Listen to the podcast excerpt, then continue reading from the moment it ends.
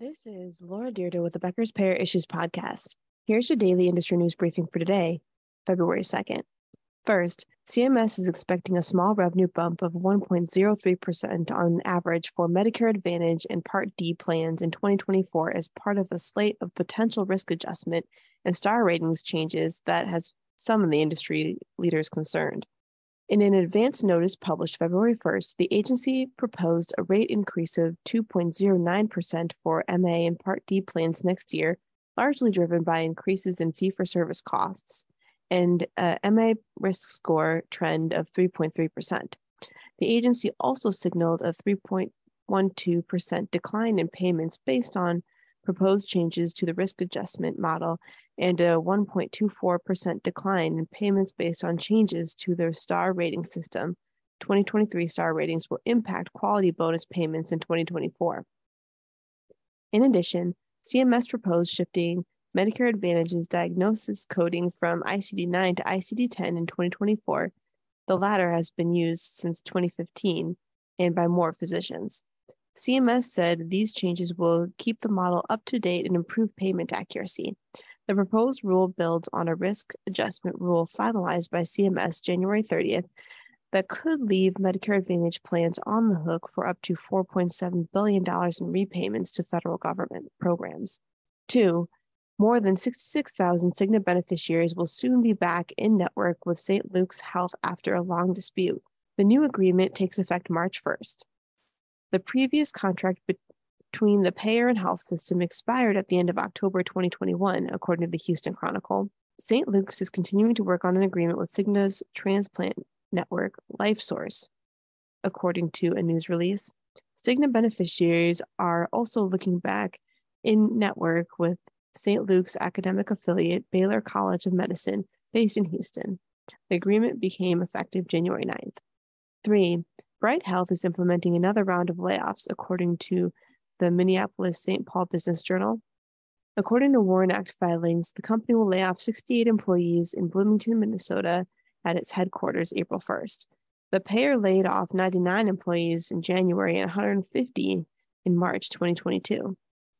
The reduction in workforce initiatives comes as the company faces numerous challenges, in October 2022, the payer said it would end its ACA exchange line of business and also shutter most of its Medicare Advantage business.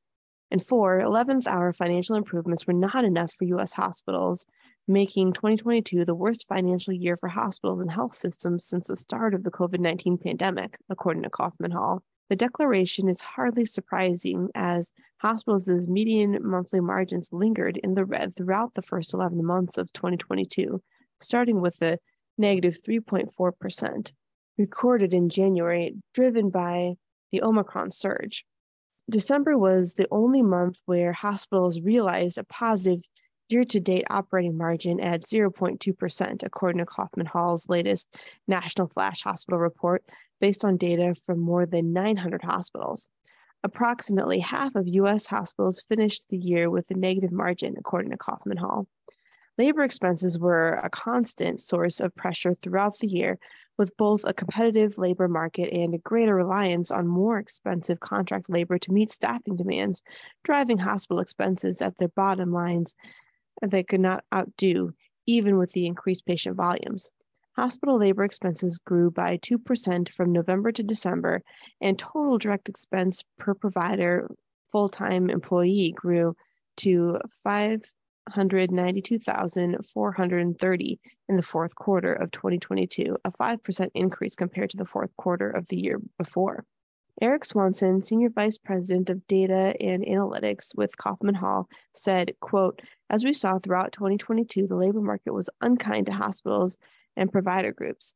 Given that labor and non labor expenses are unlikely to recede in 2023, hospitals can embrace their workforce management strategies and leverage their relationships with post-acute care settings to maximize current patient volume trends, end quote. The analysis also found that hospitals experienced increased patient volumes, particularly in the outpatient setting, as the front door of hospitals shifted away from the emergency department and toward the ambulatory and outpatient surgical settings. The net patient revenue per provider FTE rose $397,493, an 8% increase year over year. If you would like the latest in digital health and technology news delivered to your inbox every day, subscribe to the Becker's Health IT as well as the Becker's Payer Issues e newsletter through our website at www.beckerspayer.com.